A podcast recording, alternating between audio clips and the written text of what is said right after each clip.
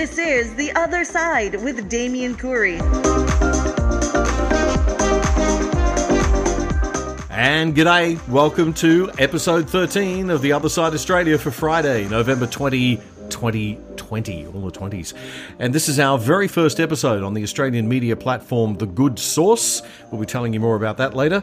We're very happy to join alongside other alternative media podcasts, vloggers and writers, and we have got a huge show for you this week. Might be one to listen to in two goes even. This is why it's great to subscribe to the podcast on Apple or Spotify or YouTube or through The Good Source. They'll always notify you and let you know every Friday morning when we upload, and also you can pick up where you left off if you decide to stop in the middle. This week, China takes off the gloves and hits hard at Australia. How should we manage the Dragon Nation into the future? Donald Trump facing certain defeat eventually as the legal options start to run dry. We will discuss why America is in for an even rougher 4 years ahead. Don't party too hard, Democrats. COVID-19, we will update you as best we can on all the latest, what's happening in Europe, South Australia, and what are the experts saying now?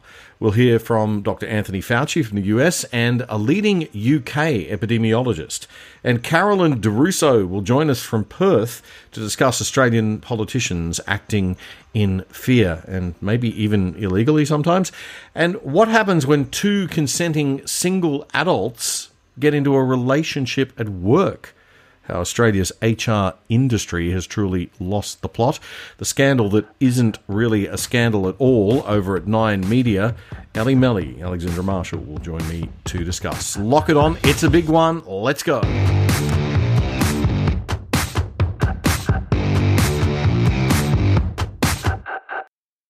Well, this week, the federal government got a lesson in what happens when you try to play nice with a foreign government that only respects strength and power. Treasurer Josh Frydenberg extended an olive branch to China's Communist Party government this week to try to ease the escalating trade tensions between our two countries. He said that the Morrison government was ready for some respectful and beneficial dialogue with Beijing. Now, Australia's business leaders, some of them, not all of them, are getting a little nervous about our declining relationship with China. Speaking on Wednesday at the Australian newspaper's two-day strategic forum, Mr. Frydenberg said this, quote, "Both of our countries have benefited hugely from our growing trade relationship. Without this, we both lose. The economic weight of the world has now changed. And not surprisingly, our current institutions, rules and norms are coming under increasing pressure. We see this most clearly through the lens of increased strategic competition between the US and China. This has seen the US shift from viewing China as a strategic partner to a strategic competitor." But he says, as Australia navigates this changing environment, we will always protect our national interests first and foremost. This is non-negotiable. And we'll continue to stand up for our values and our long-term security, prosperity, and sovereignty. That's Josh Frydenberg this week. Former Prime Minister John Howard this week also urged Scott Morrison to seek out a face-to-face meeting with Chinese President Xi Jinping. A bad relationship with China does cost our economy. 40% of our exports go to China, and 1 in 13 jobs are tied to China. But we must never sell out our principles of freedom, human rights, and civil liberties. This is why it's absolutely critical that we all work hard to build new markets, stronger relationships, and ties with our traditional cultural allies in the West. And closer to home with democracies like Japan, Taiwan, South Korea, and most of the ASEAN nations, the Southeast Asian nations, especially those that most closely share our cultural values, like Singapore and the Philippines, for example. In his address, the Treasurer said that the expansion and pursuit of trade and strategic partnerships in the Asia-Pacific region, including with India and Indonesia, would act as an insurance policy against our over-reliance on China. And he's right. Australian business does need to focus on that, and business needs to focus on true sustainability, which means doing business with nations that we can keep on doing business with without compromising our values. It was great to see Scott Morrison become the first world leader to meet face-to-face with the new Japanese Prime Minister, Yoshihide Suga, this week. And even better news that we've signed an historic defence agreement with Japan. So how did China respond to the olive branch extended by Josh Frydenberg? Not well. The Chinese embassy in Canberra told Channel 9 News on Wednesday that China is angry. If you make China the enemy, China will be the enemy. So there you have it. The Chinese Communist Party can either be your enemy or your friendly neighbourhood bully. It's up to you. The Australian reports that the Chinese Foreign Ministry spokesman Zhao Lijian told a daily briefing on Tuesday that the relationship is one with serious difficulties. China's grievances were outlined in a one-page document reported on in Beijing-controlled media outlets. Here they are. Number one, Australia had accused the Chinese government of infiltration with no evidence. Yeah, well, I think there's a fair bit of evidence, Zhao. Number two, we banned their big telco Huawei from our 5G network. Well, that was a wise move for security and defence reasons. Number three, Australia blocked foreign investment bids by Chinese companies. And number four, we had the audacity to call for an independent inquiry into the origins of the coronavirus. Shame on us. The document also notes, quote, outrageous condemnation of the governing party of China by MPs. How dare we criticise a totalitarian nation? And racist attacks against Chinese or Asian people. Now, I don't know about you, but I get a little annoyed when a communist government that rounds up its own citizens of different ethnic origin and throws them into gulags dares to call the country that I love racist. Ask any Australian ethnically Chinese person, or any Taiwanese, Hong Kong, or Southeast Asian Chinese person living here in Australia, if the racism here is any worse back home in their own countries or anywhere else. And most will say it isn't. And most of the Chinese from communist mainland China that are here studying or enjoying a freer life, if they felt safe enough to speak out, would also agree, because it isn't. The government's policy on China is the right one. We can never be China's best mate. They're either our enemy, and they trade with us as little as they possibly can, or they're a bully who we must let push us around. I say we start looking for better trading partners. Fast. This is The Other Side with Damian Coory, a new podcast for the quiet Australians. Tell your friends to subscribe on Apple, Spotify, Google, YouTube, and all major podcast platforms. Well, let's start the show this week with something we haven't talked about for a while in depth, coronavirus. A lot of stuff going on that's incredibly confusing for you. I don't know about you, but I'm drowning in it. But here's what we know so far. The coronavirus outbreak in Europe now seems to be slowing down a little bit. The World Health Organization data this week showed the number of new cases in the continent has declined from around 1.85 million on November the 9th to 415,000 on November the 16th, so that's a big decline. In the German capital of Berlin on Wednesday, there were violent clashes between people who were protesting against the coronavirus restrictions that have been put in place and the police. Germany's been one of the more badly hit countries. But as the new cases fall, the tally of deaths is still rising quite substantially. More than 29,000 new deaths, according to the World Health Organization, but that, we have to remember, is still considerably lower than the fatality levels that were seen in Europe's first wave. The death toll from COVID in the United States has hit the 250,000 mark. The country recorded the largest number of fatalities in 4 months this week. Closer to home, South Korea had its largest daily increase in infections in nearly 3 months. They're tightening social distancing rules up there in the capital, Seoul. 313 new cases were reported Wednesday, so it's nothing like the US or Europe. But that brings their overall total since the outbreak began to more than 29,000 in Korea. They've had just under 500 deaths all up, one of the worst hit countries in our region. Conflicting news and views from experts and epidemiologists remain. All we can do is sift through the thinking and present a range of views for your own consideration. So we're going to start today with the orthodox view. The director of America's Peak Infectious Diseases Body, Mr. Anthony Fauci, Dr. Anthony Fauci, was interviewed by Canada's public broadcaster, the CBC, this week, and he had this to say. Let's listen to Dr. Fauci first of all. Right now, the entire planet is in trouble. If you look at almost every country, with very few exceptions, the European Union, if you look at the number of new infections, it's out of sight. The United States is out of sight. Canada, which was supposedly doing so well, is also getting into trouble. There's a lot of community spread, namely spread among people who don't know they're infected at the household level, small gatherings. Dr. Fauci is suggesting that governments react with lockdowns, but do them in really targeted, specific ways.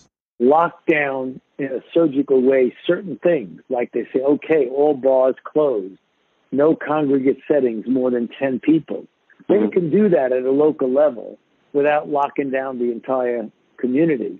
When you do that, the economic consequences are severe.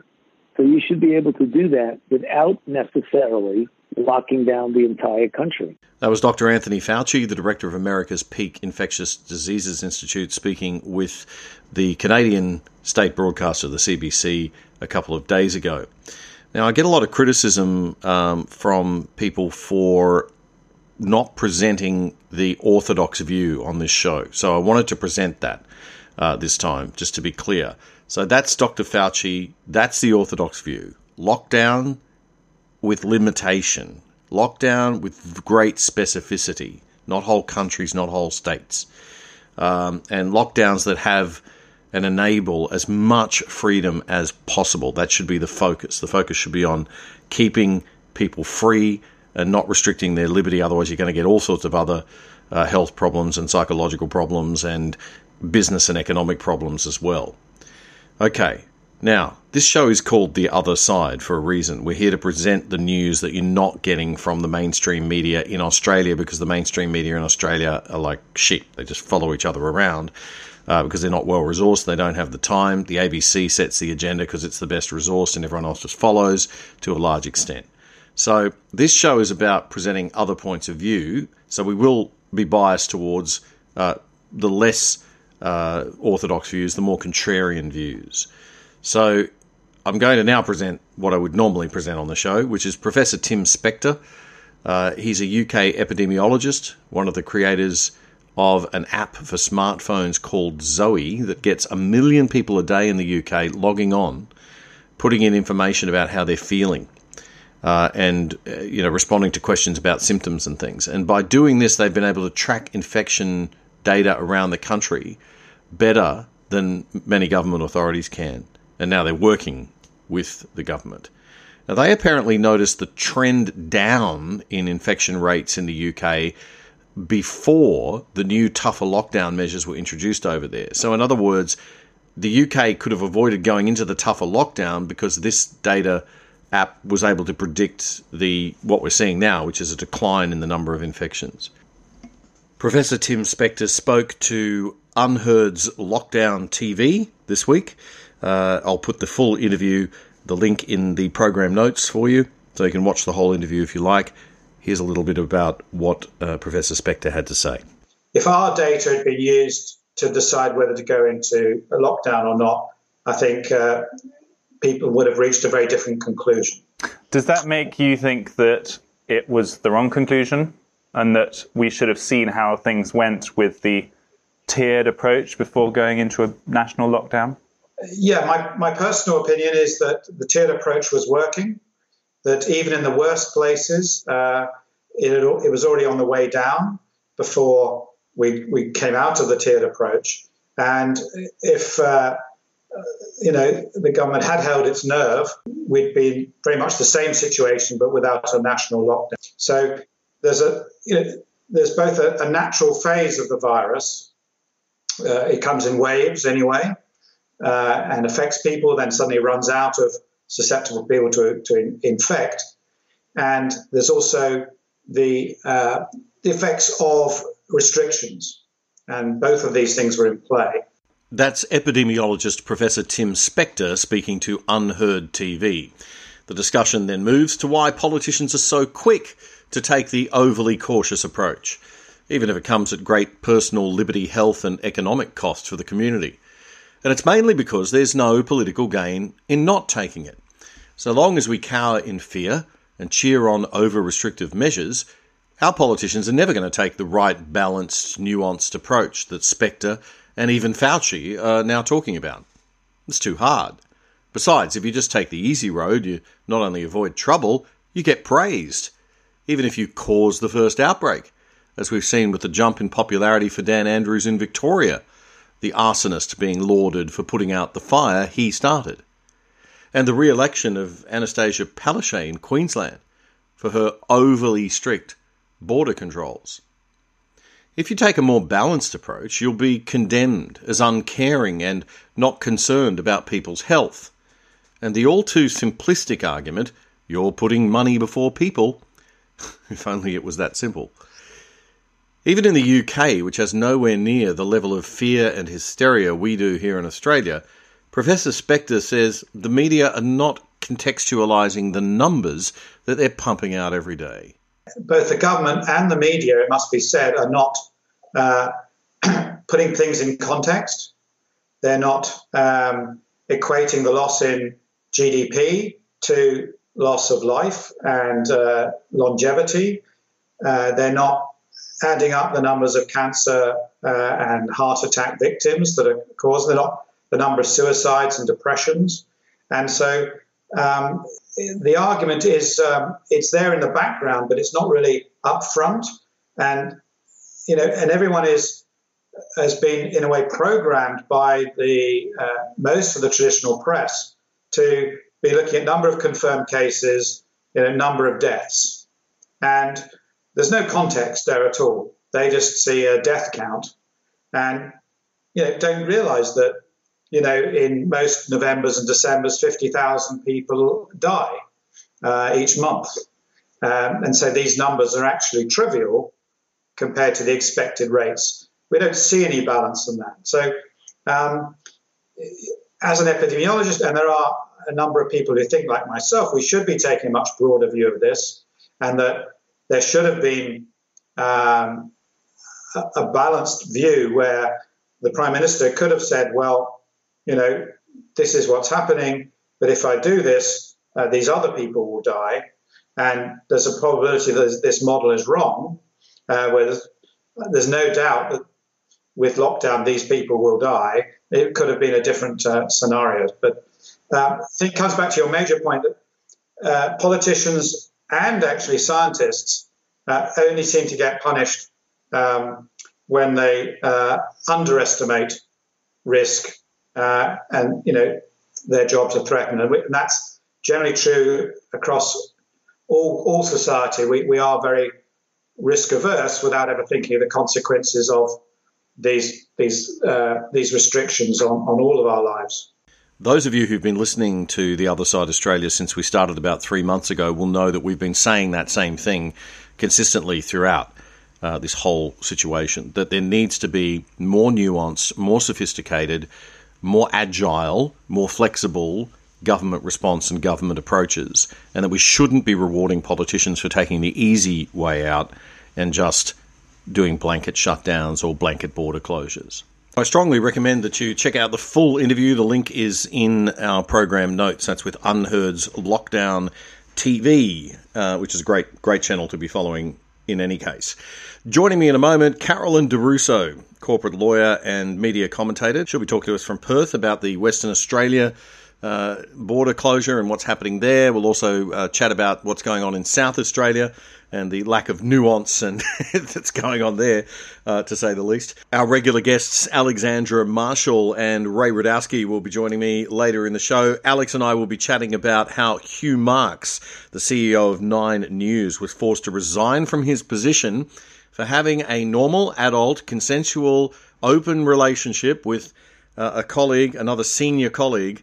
Nothing Me Too about it, but nevertheless, both of them had to leave the company. We'll talk about that. And Ray Rudowski will be joining me to chat all about the United States election. We'll give you a full update on the US election situation. All of that coming up later on the show. Don't go away. Got some great news. The Other Side Australia is very happy to now be one of the shows available on the Good Source network. The Good Source, spelt SAUCE.news, is an Australian platform for right-thinking podcasts and vlogs. When I moved back to Australia early this year after spending almost 20 years in Asia, I was shocked at how journalism had changed since the late 90s when I was on Channel 10. Like America, Australia's broadcast media was becoming very editorialised and political. But unlike America, it seemed only one ideological viewpoint dominated, the left, with only a couple of notable exceptions. The Good Source is a right-thinking website bringing some truth and balance to the Aussie media echo chamber.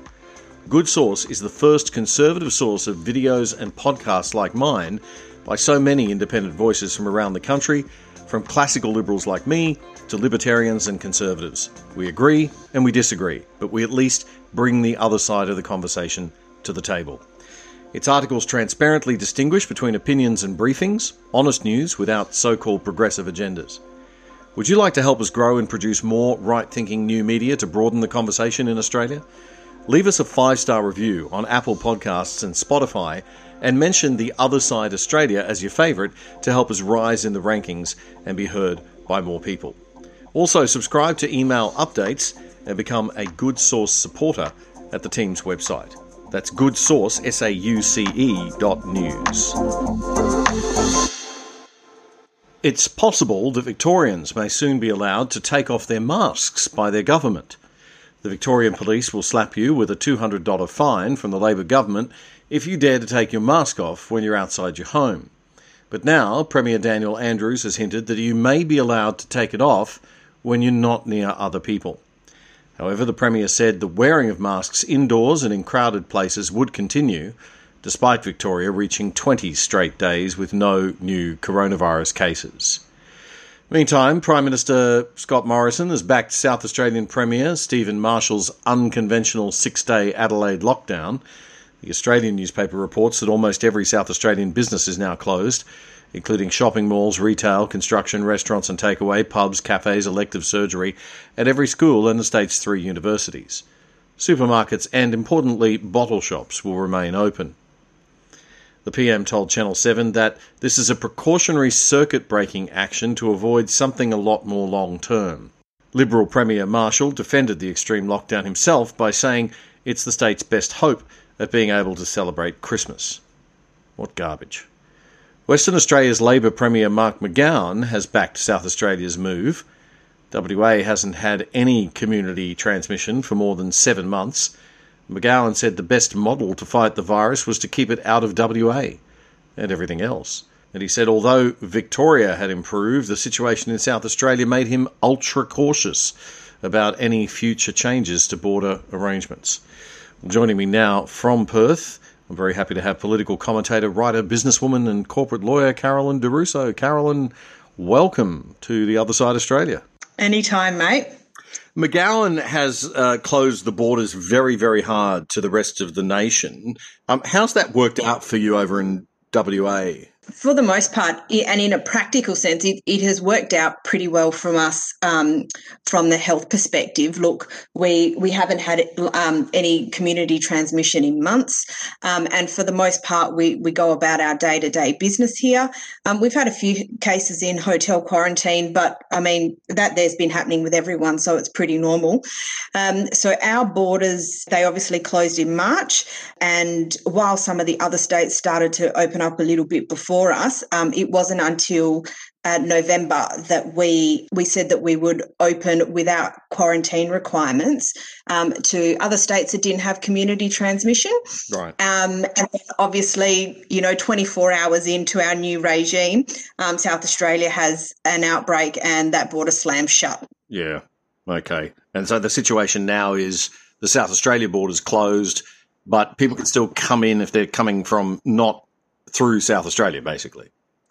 Yes. So if you're coming from the Northern Territory or Queensland or Tasmania, you can come in and out, or this is my understanding, in and out without the requirement of quarantine. But if you're coming from Victoria or New South Wales, there is still the home quarantine requirement when you get back. Right. Okay. And what's the vibe or mood over there politically? I mean, do people support Premier McGowan, like Queenslanders supported Anastasia Palaszczuk on this very strong border closure? Yeah, and McGowan has had really strong support on this from right at the beginning. I think I started to notice a little bit of a change in people's mood probably around late August, September. I think people started to think, okay, well, look, the country's pretty much got this under control. Is this really strict requirement, this hard border, really necessary? And I suppose as we started to see the other states open up and families being reunited and we're getting closer to Christmas, I think that has started to tweak with a few people who were like, actually, you know what, I haven't seen, you know, ex family member in months. And there are guys working FIFO up north here who need to stay here to work, but some of them haven't seen their kids since February. Right. So that's really starting to rub with some people. Okay. Overall, though, it's been popular. So that might mean, well, you've got an election coming up in March, on March 13. That's only 4 months away. It doesn't look likely, given Palaszczuk's success in Queensland, that McGowan's going to change his mind anytime soon and take a more balanced, nuanced approach to things. Just, you know, keeping that border closed if there's any risk at all would seem to be the way he'll continue to go, do you think? Yeah, I think he will. Look, it's been very popular for him. You know, we don't really know what the economic situation is in WA. I mean, the McGowan government keeps telling us how wonderful it is and everyone keeps talking about how life is basically back to normal. But, you know, we are still largely propped up on federal government largesse. So, you know, that there doesn't run out till really after the election. So I don't think people have really felt the pinch yet. You know, they haven't really felt the opportunity cost of those borders being closed. Well, what's kind of funny about this whole situation is that the policies of Scott Morrison and Josh Frydenberg, and I'm not criticising them, they need to probably put a little bit of a cushion there for the economy with JobKeeper and JobSeeker, but those policies are probably what is going to be the reason that two Labor premiers who, you know, might not otherwise have won their states have won their states again, certainly in the Queensland case. Maybe your case is a little different because I know McGowan has a very big majority in Parliament there of, I think, 41 out of 59 seats. You can understand why the federal government doesn't just want to abandon West Aussies and abandon Queenslanders because we just happen to be unfortunate enough to have Labor governments. But ultimately, it is making those governments look better than what they are, and it has allowed them to focus on the health narrative because someone else is taking care of the economic narrative. You're a corporate lawyer more than a constitutional lawyer, but I mean, just I want to get a sense of the business vibe. I mean, are people ready to sort of, or thinking about in the corporate world, perhaps suing? I mean, we had the Clive Palmer case. Can you bring us up to date on what happened there? I know that didn't go his way, but what's the latest on that, and what is the feeling? Yeah, so Clive Palmer's case got heard at the beginning of November. I think it was last week or the week before the decision came down that ultimately that challenge was unsuccessful, and that my understanding is that a constitutional issue wasn't raised because the directive of the state was reasonable in the circumstances. Now, the reasons haven't come down yet. We should have the decisions before the 2nd of December because my understanding is Justice Nettle sat on that bench and he has to retire by the 2nd of December, so we should have the reasons by then. Business in general, they're adapting the best that they can. There are some sectors like travel and retail that are really struggling. The miners and mining-related services are pretty okay. But as far as, you know, legal options for businesses, there isn't really much in the way of legal options unless the government is found to be acting outside of their powers. One thing that I do like to bring up occasionally is Part 13 of the Public Health Act in WA, which does say that if you suffer loss and damage as a result of a health directive, that you can make an application for compensation so long as that loss occurred within, I think it's the previous 90 days. Right. So that that might be an avenue for some businesses who have suffered loss. But obviously the government is not promoting that. No. Governments never promote anything which might hold them accountable. And personally, I don't know anyone who's actually used it yet, but it is there as an option. And look, I'd like to see people punt into the government and have a crack, because I think the government does need to understand that there is a cost. There is a private sector cost to these decisions that they make, which ultimately are water off a duck's back because it doesn't really affect them. So people should do that. I mean, feel like they can actually at least make an application to kind of send a message if your small business is going to the wall. Or ring your local MP. Yep. You know, ring the Premier's office, you know, write to the letters to the editor, you know, just whatever, call into Talkback. I love Talkback radio because for me, Talkback is when there's a change in mood, I always find you see it on Talkback first because that there is the opportunity for the everyday punter to have a statewide platform. Yeah, but look, you're making me feel young again, Carolyn. I mean, it's like that was the original social media in my day, you know. Right. We were the social media on Talkback Radio. Carolyn, one other thing I know is pretty dear to your heart that I wanted to talk about was the question of, you know, one of the reasons why some of these premiers might be taking such extreme actions is that the health departments are, let's say, not in as good a shape as somewhere like New South Wales, where they've got very, very good contact tracing. And they're trying to cover up their own shortcomings. Also, I know that you guys have got a lot of problems just generally with your healthcare provision and hospital beds and emergency rooms. Coronavirus first became an issue in March. The National Cabinet has been around since March. So I really, as far as I'm concerned, there's no excuse for not all the states to be up to speed. It's the 19th of November. How are we having this conversation? Why isn't South Australia ready? And to speak personally about WA, you know, we in October, we had record ambulance ramping at our ER departments. And for anyone who doesn't know, ambulance ramping is, you know, the amount of time that patients going to ER have to remain in the ambulance out the front, essentially on the ramp because there's no space in ER. Yep. So in October for us, it was over 3,200 hours, which is worse than the 2019 flu season. The government's job is to fix this, but it's easier to shut the border. So they took that option. Well, we have less influenza because of coronavirus, you know, so it's interesting that they're having that problem still. Carolyn DeRusso, thank you very much for joining us. Great to have you on The Other Side Australia. Please come back on the show sometime soon. Anytime. My absolute pleasure.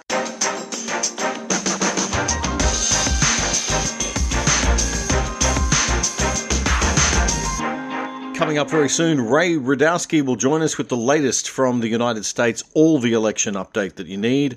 And Alexandra Marshall will join me to discuss the situation with Kevin Rudd and the mysterious petition for the media inquiry, which has had a few funny people signing up on it. It doesn't look quite as legitimate as we first thought.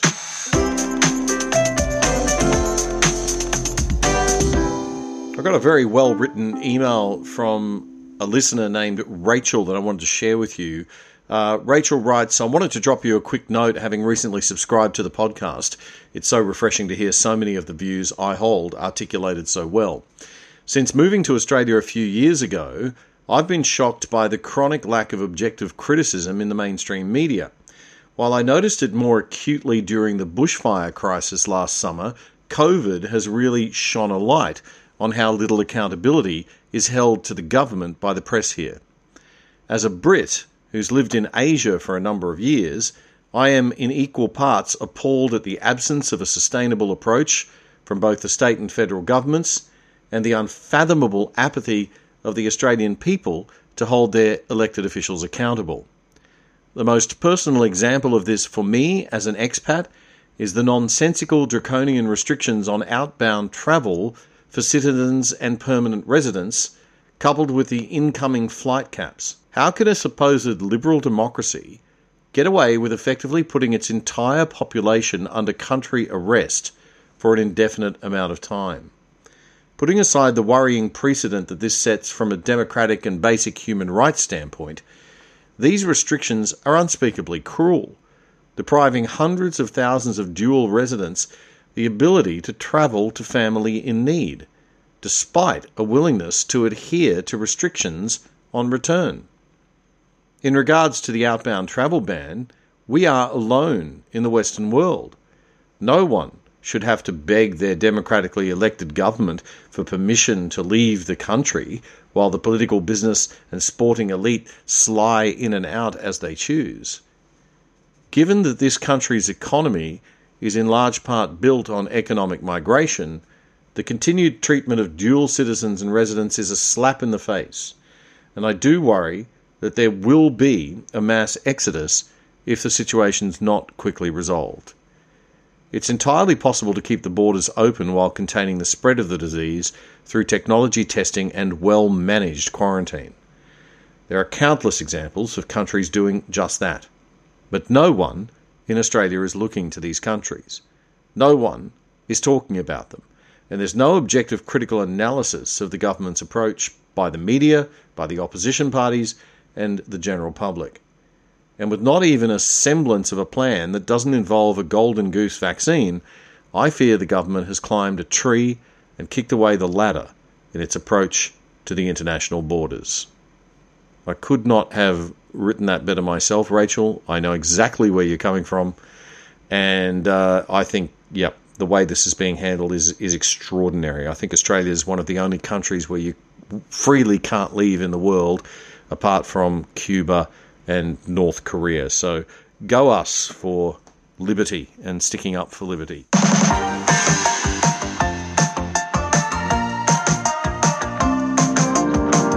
Joining me now once again is Ray Rudowski, our expert on all things North America. Ray, thank you for joining me. Great, and it's been a very interesting week since we last spoke, hasn't it? Absolutely. Where do you think we're at now? What are the current challenges faced by the Trump campaign, if you can call it that anymore? What are their chances of success from here? Almost zero, I would suggest.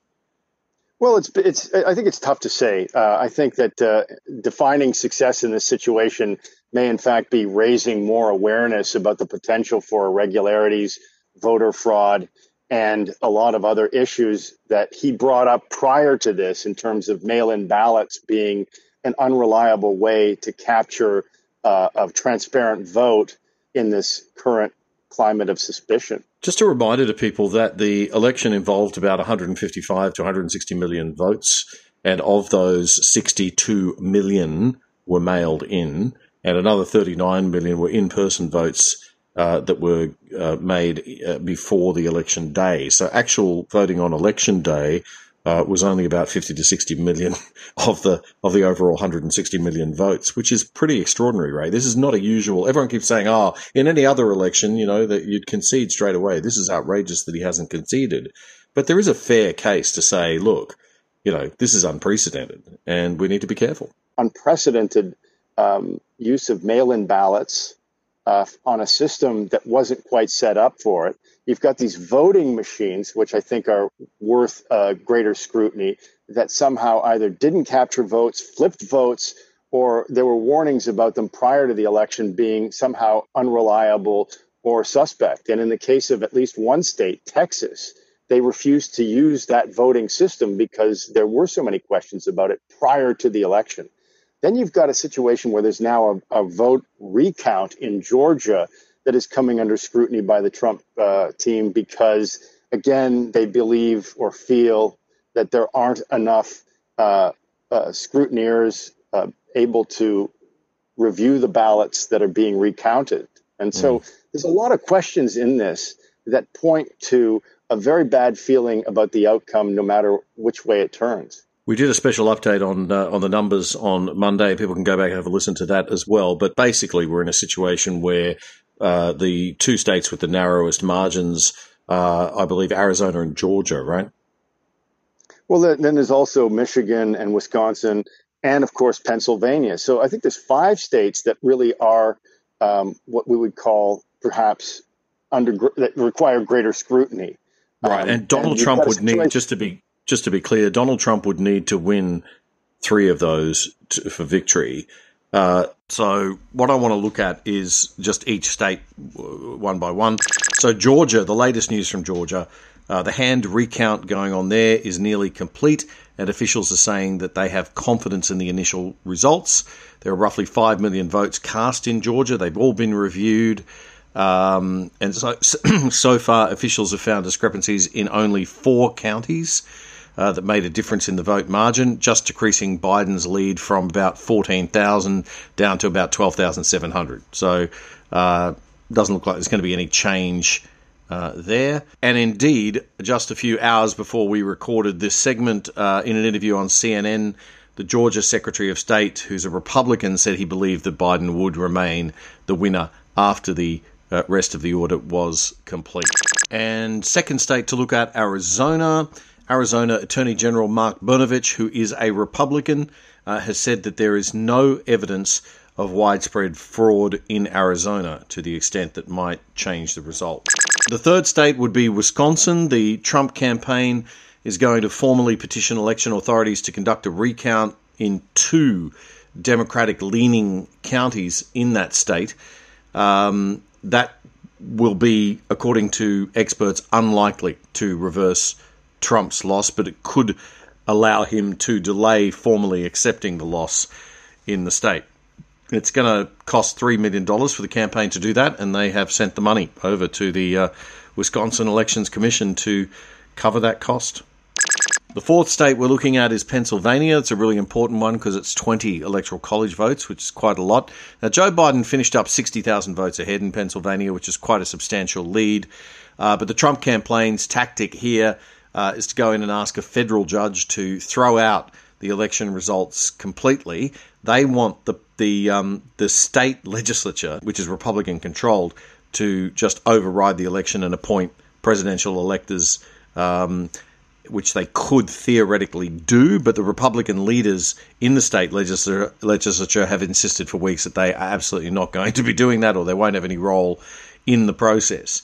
Now, the campaign is alleging that its constitutional rights were violated because some of the Democrat-leaning counties allowed voters to fix mistakes on their mail ballots, but some of the Republican-leaning counties didn't. That's one of the lines of attack in Pennsylvania. Secondly, they have alleged that observers were illegally prevented from watching the vote count.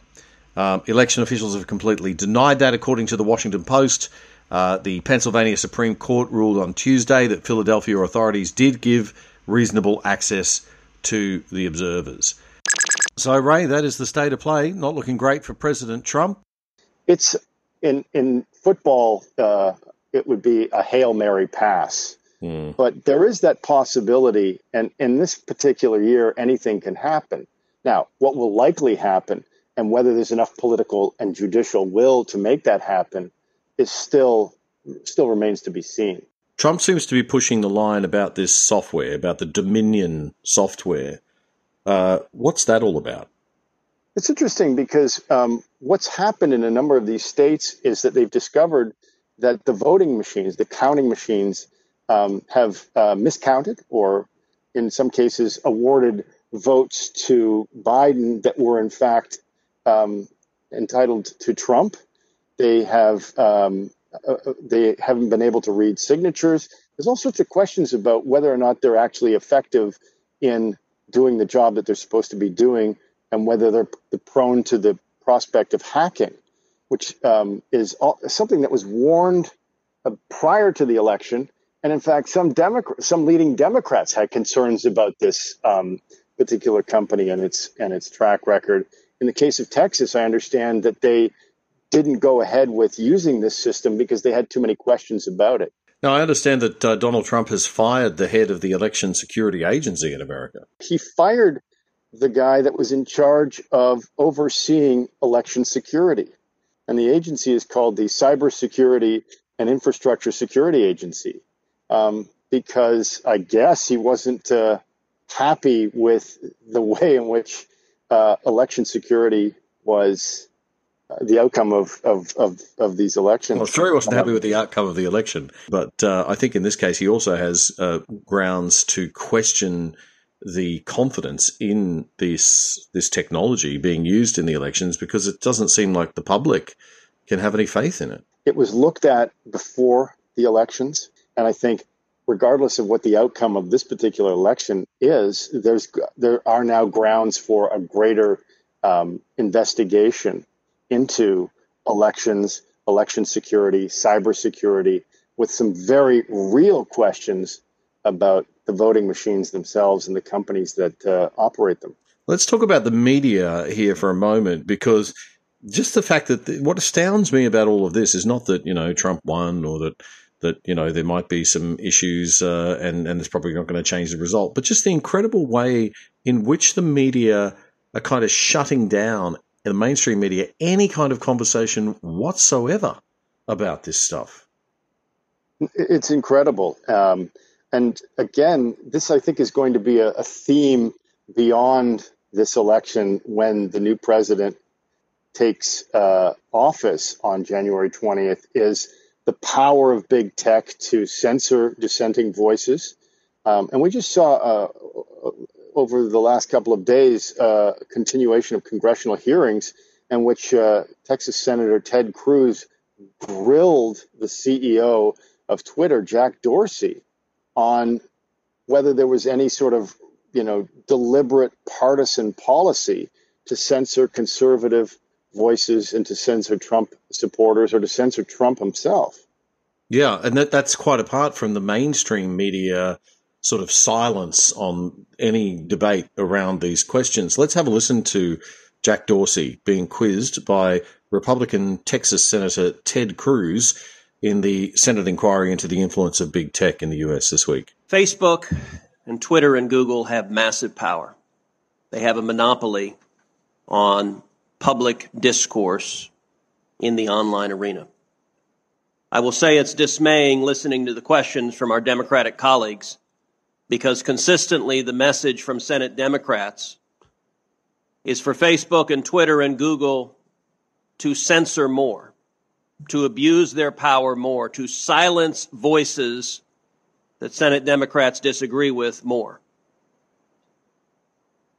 That is very dangerous if we want to maintain a free and fair democracy, if we want to maintain free speech. There was a time when Democrats embraced and defended the principles of free speech. There was a time when Democrats embraced and defended the principles of a free press. And yet there's an absolute silence from Democrats speaking up for the press outlets censored by big tech. There's an absolute silence for Democrats speaking out for the citizens silenced by big tech. Instead, there is a demand, use even more power to silence dissent. And that's a totalitarian instinct that I think is very dangerous. Mr. Dorsey, I want to focus primarily on Twitter and ask you initially, is Twitter a publisher? Is Twitter a publisher? Yes. No, we are not. We distribute information. Does voter fraud exist? I don't know for certain. Are you an expert in voter fraud? No, I'm not. Well, why then is Twitter right now putting purported warnings on virtually any statement about voter fraud? We're simply linking to a broader conversation so that people have more information. No, you're not. You put up a page that says, quote, voter fraud of any kind is exceedingly rare in the United States. That's not linking to a broader conversation. That's taking a disputed policy position. And you're a publisher when you're doing that. You're entitled to take a policy position, but you don't get to pretend you're not a publisher and get a special benefit under Section 230 as a result. That link is pointing to a broader conversation with tweets from publishers and people all around the country. Mr. Dorsey, would the following statement violate Twitter's policies? Quote, absentee ballots remain the largest source of potential voter fraud. I imagine that we would label it so that people can have more context. How about this quote? Voter fraud is particularly possible where, quote, third-party organizations, candidates, and political party activists are involved in, quote, handling absentee ballots. Would you flag that as potentially misleading? I don't, know the specifics of how we might enforce that, but I imagine a lot of these would have a label, pointing people to a bigger conversation. Well, you're right. You would label them because you've taken the political position right now that voter fraud doesn't exist. I would note both of those quotes come from the Carter-Baker Commission on Federal Election Reform. That is Democratic President Jimmy Carter and former Secretary of State James Baker. And Twitter's position is essentially voter fraud does not exist. Are you aware that just 2 weeks ago in the state of Texas, a woman was charged with 134 counts of election fraud. Are you aware of that? I'm not aware of that. If I tweeted that statement with a link to the indictment, would you put a warning on it that says, well, the Democratic Party position right now is voter fraud doesn't exist? I don't think it's useful to get into hypotheticals, but I don't believe so. So what you're hearing now is a possibility of further scrutiny, further investigation. You're also seeing migration from Twitter to other platforms like Parler and Gab, possibly. So there's the potential now for other media platforms to gain significance and influence. And this is another question that's been raised about, like, what would Trump do post-presidency? And there's very real discussion that he would start his own media company that would be a voice, or give a voice to a lot of these conservative media that right now have been shut out of big tech. We'll definitely see Trump emerge in some sort of role in that capacity. He's not going away, that's for sure. And we'll probably see some Trump sort of endorsed presidential run, if not himself, then maybe somebody he endorses or one of his family in 2024, I would imagine. What you've also got is the prospect that Joe Biden comes into this as a lame duck president, because he's already stated at the beginning of his run that he would only, if elected, that he would only serve as a one-term president. So you've got all these issues surrounding him. You've got a media that hasn't asked him one single question about the controversy surrounding his son Hunter's laptop. You've got nothing about the direction of his cabinet, which seems to be now filled with a lot of big tech, Silicon Valley executives, and corporatists. There's nothing there in terms of satisfying the working person or the working class. Okay, and I think that has not had any scrutiny whatsoever. You really have to dig around to get that news, because it's out there. Well, it's extraordinary. I mean, somebody who did do an interview this week was past President Barack Obama, because he's pumping his book at the moment. And the 60 Minutes interview with him was like watching an ad for the book on shopping television. I mean, he just made sweeping statement after sweeping statement, and all of those were just being allowed to go through to the keeper without challenge. I mean, what is happening to journalism in the United States? Well, it's interesting that I think what you're seeing as a result of the Trump presidency and beyond is a lot of very awkward and uncomfortable truths, things like voter fraud and irregularities coming to the forefront, bias in media, bias in big tech. All of these things aren't going to necessarily go away because Trump is no longer president. I think that will be the hallmark of his presidency, that as an outsider, he was able to raise these questions and present them to the American voter in a way that now you can't put the toothpaste back in the tube. These things are out there, and they need to be dealt with. We're not even having the conversations that we need to be having. Like, you know, Obama was just like delivering the usual Democrat narrative, which is that all the problems and division in the United States are the result of Trump. And the interviewer just sat there nodding. It's like, you and I are having a deeper conversation than that. No, there was no question of whether, oh, gee, you know, do you think the left-wing ideology of the Obama years might have had anything to do with fostering that division during that 8 years, and that might have actually allowed Trump to rise up? I just don't think that the Democrats are going to get anywhere without having sort of struggle. I mean, they really shouldn't have nearly lost this election. They're not going to get anywhere until they realize that Trump wasn't the cause of a divided America. He was the effect of a divided America. Let's just have a listen to Obama. He walked viewers through the process of changeover of the presidency on Inauguration Day, and then said this. And the outgoing president sits there, is part of the audience as the new president is sworn in, and at that point, the outgoing president is a citizen like everybody else and owes the new president the chance to do their best on behalf of the American people. Whether Donald Trump will do the same thing, we'll have to see. So far, that's not been his approach. But hope springs eternal. There's a promised land out there somewhere. So that was Barack Obama on US 60 Minutes, Ray, and just getting a free ad for his book, no challenge, none of the big questions. Not like there aren't a million questions that could be asked right now. What would you ask? Big question, what would I ask would be, I would ask two things. One would be, how do you feel in the light of the allegations raised in the Hunter Biden laptop scandal, which aren't going away? They occurred on your watch, and the idea of influence peddling is a serious allegation that was never dealt with. What's your reaction? The other question that I would ask would be, given the rigors of the job, do you think that Joe Biden, as he is right now, in his current mental state, is up to the job? Mm. None of that was asked. Well, you're a real journalist. There you go.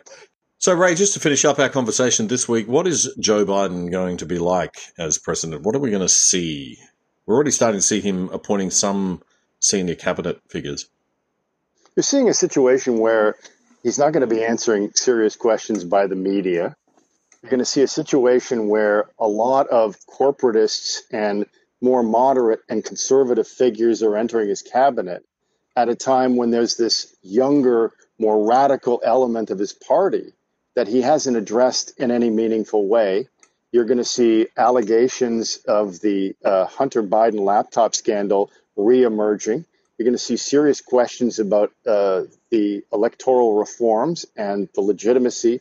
He comes in under a real cloud.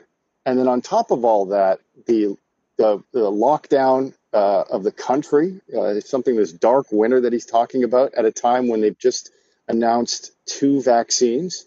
So you're seeing a situation where voices of dissent are being potentially quashed, big tech having a lot of power that could be dismantled. You've got this wild card in the form of ex-president Donald Trump forming a media organization that would hammer the Biden presidency in a way that the mainstream media dare not. Hammered him.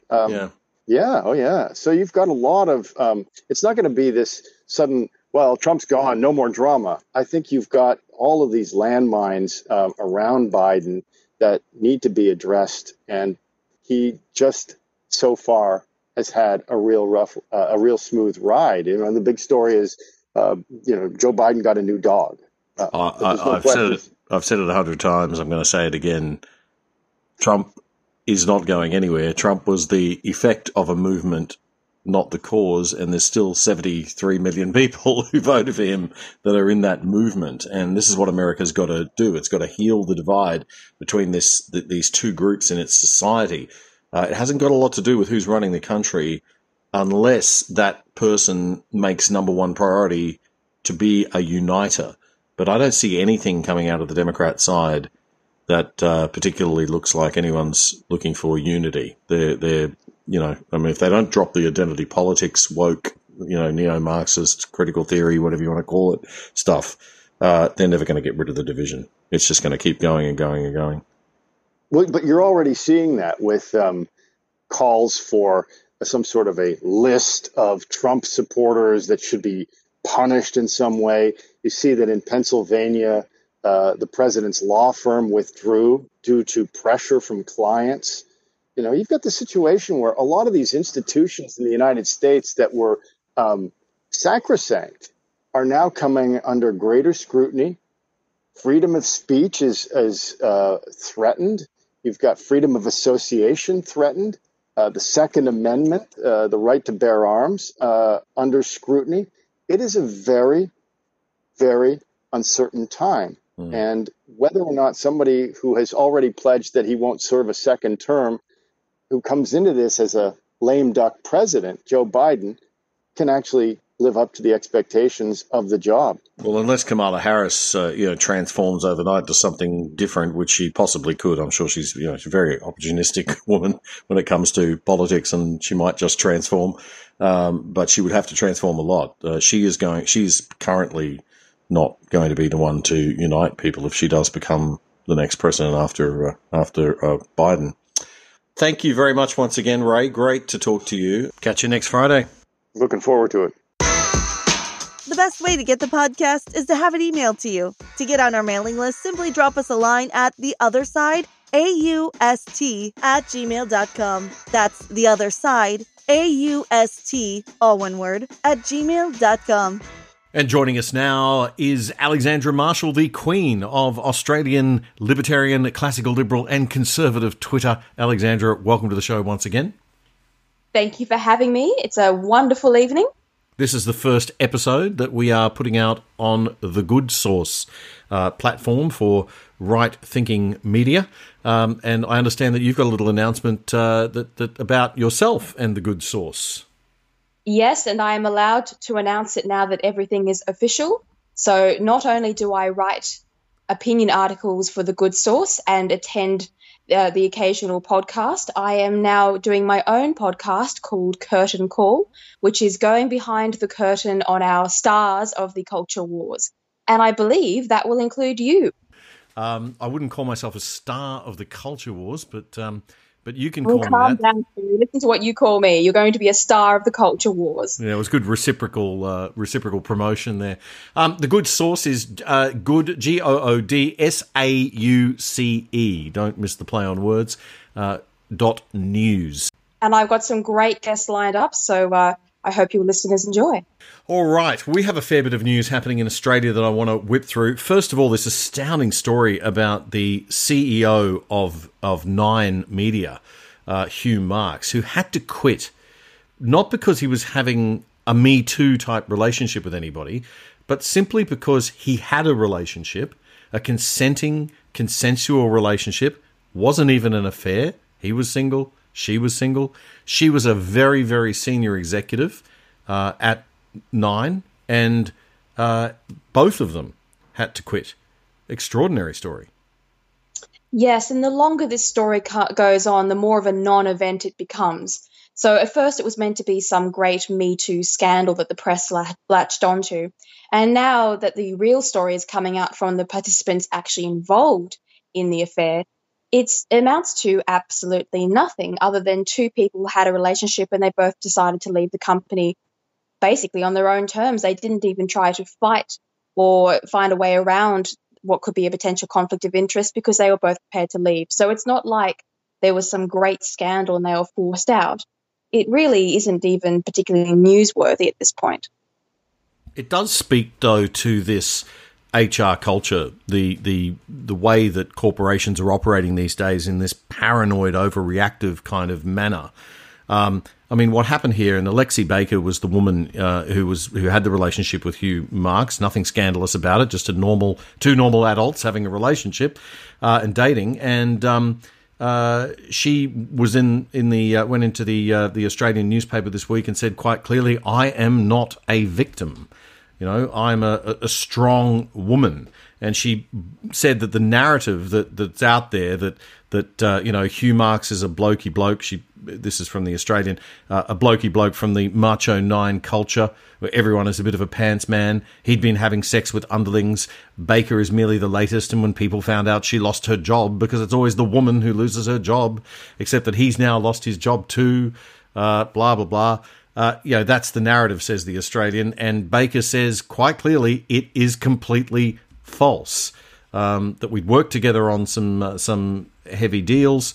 They got to know each other, and they decided to enter into a relationship, and that's all it was.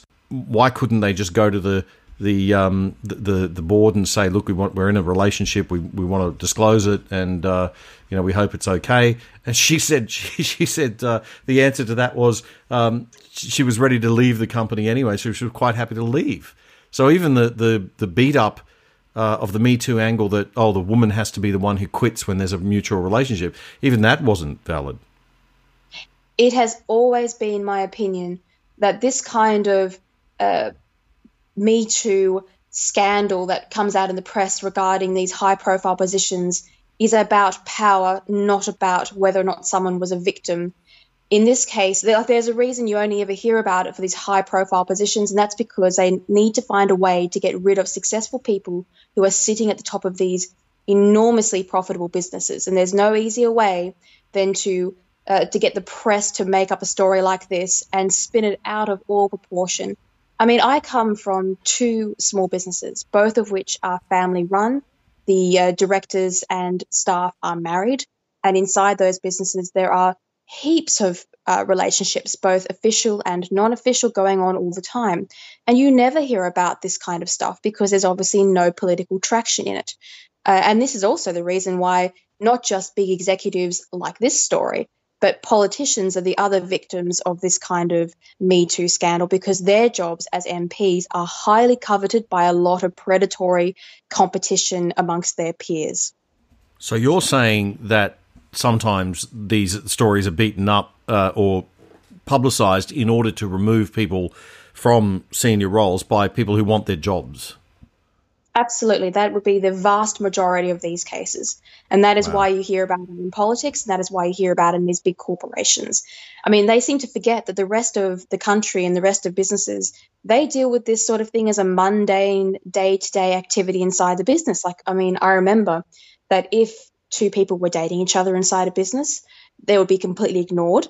If there was a complaint made or it became obvious that two people have decided that they now hate each other and can't work together, which happens, by the way, outside of romantic relationships. There are people who cannot have a professional relationship anymore for other reasons.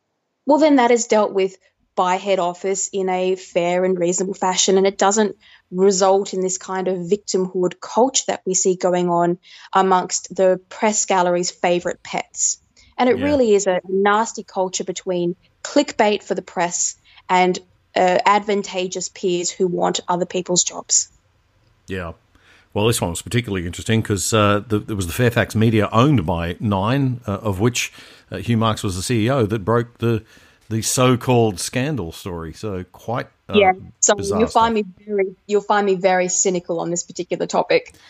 It would be good for the Me Too movement to come out and actually defend people who are in this position a little bit. It might bring some credibility back to their quite damaged cause. Anyway, as an ex-power woman in a profession, all I can say is I wish the Me Too movement would vanish from existence, because it is destroying our ability to be employed and to hold high positions in office. It's the worst social movement we've had in generations. You don't think that it was necessary that there was a culture for, I'm not talking about cases like this, but cases where I worked in a very, very blokey, macho culture company, a couple of them actually, and I did see situations where, young women in particular felt a little bit uncomfortable and pressured. No, absolutely not. I mean, it was already changing. So don't forget, we had a hangover from centuries of male-dominated industries. Now, women were then creeping up the corporate ladder, and it was obviously going to take a while for this transformation to take place. And what we should have been doing, and what I always trained my staff to do who were young women, was to handle those situations better, to assert themselves and to act in a way that which would gain them respect and show their work off via its merit, and certainly not to climb the corporate ladder via this whole social justice politics rubbish where you become a quota girl. So it had to come from that. Like, for example, my mother was a power woman of the 60s. It has to come from the way you train young women and girls to behave in the workplace, not some kind of hashtag social movement, which is all tied into litigation and therefore does not have the best interests of women at heart. It has the best interest of making money off women at heart. Want to talk about another story as well, Alexandra. The Media Royal Commission, or the Media Inquiry, Kevin Rudd's petition. No, he was calling for a Royal Commission in that petition, wasn't he? He basically now is going to be the subject of an official investigation after it emerged that more than 1,000 names on his little petition were fake. Yes, well, I actually just had a very fun rant about this morning in The Spectator, in which I said I was going to write a witty, scathing article, but there's no sport in it anymore. As the great Malcolm Tucker once said disparagingly of an MP, this is like a clown running across a minefield. And that is, of course, because Kevin Rudd, his special little survey, like all internet surveys, is far from an ideal way of getting a valid reading of the Australian community. It is full of bots and duplicated accounts and Mickey Mouse and It's just rubbish. He is seeking attention. I don't know if you remember when this started, but he's been on this since 2018 trying to get attention. And his very first tweet about the Murdoch Royal Commission was him reblogging 12 covers from the Murdoch press with mean headlines about him, all of which were both hilarious and entirely valid. And the only reason he's getting traction now is because the unions and Labor got their little feathers clipped by Peter Credlin down in Victoria, and now they're trying to get rid of Murdoch because they know that they're in trouble politically. They know that people are very angry with them, and they don't want a hostile press pointing out their failures. We've already got plenty of left-wing media. We have a giant government-funded organisation, which, you know, I think partly is necessary, but 90% of it we probably don't need to have taxpayers paying for in the ABC. And now they're attacking the only sort of conservative-leaning media in Australia just about. Yes, well, let's not forget that the first thing the Senate inquiry did was have a look at the validity of the survey, which was an absolute joke. But I would like to point out that Kevin Rudd is worried about media diversity, so his first act is to try and remove a media voice from the environment, thereby making it, by definition, less diverse. But he has missed the crucial point, which we found out from the US this week, and that is that Silicon Valley is the largest media player on earth. Whether they declare themselves as platforms or publishers, it's still true that the content of these Twitter and Facebook and Instagram and YouTube contain news and are competing against the mainstream press. Now, what I find humorous is that although Silicon Valley itself is heavily slanted toward the left, the platforms have given rise to a large amount of right-wing and centre-right and libertarian voices. So by default, despite their own personal views, they have given rise to a huge volume of media diversity that we have not seen for hundreds of years, if ever. Well, I think it's hilarious. Yeah, absolutely. And I think that's a great irony, but also what's hilarious is that the left's approach to, you know, creating more media diversity and having a fairer debate seems to be to have more restriction, more censorship of everything they don't like, which is why the questioning in the Senate inquiry in the United States of the tech bosses was so split along party lines. It was ridiculous. The Democrats saying you should be censoring more people, and the Republicans saying, "What are you doing censoring anybody?" And now we've got Kevin Rudd trying to do the same thing. Yes, well, I watched in horror as that Senate committee went forward because they always say you can't trust government with censorship, and we're being given plenty of examples of that right now, with the Democrats calling for increased censorship of Twitter and Facebook.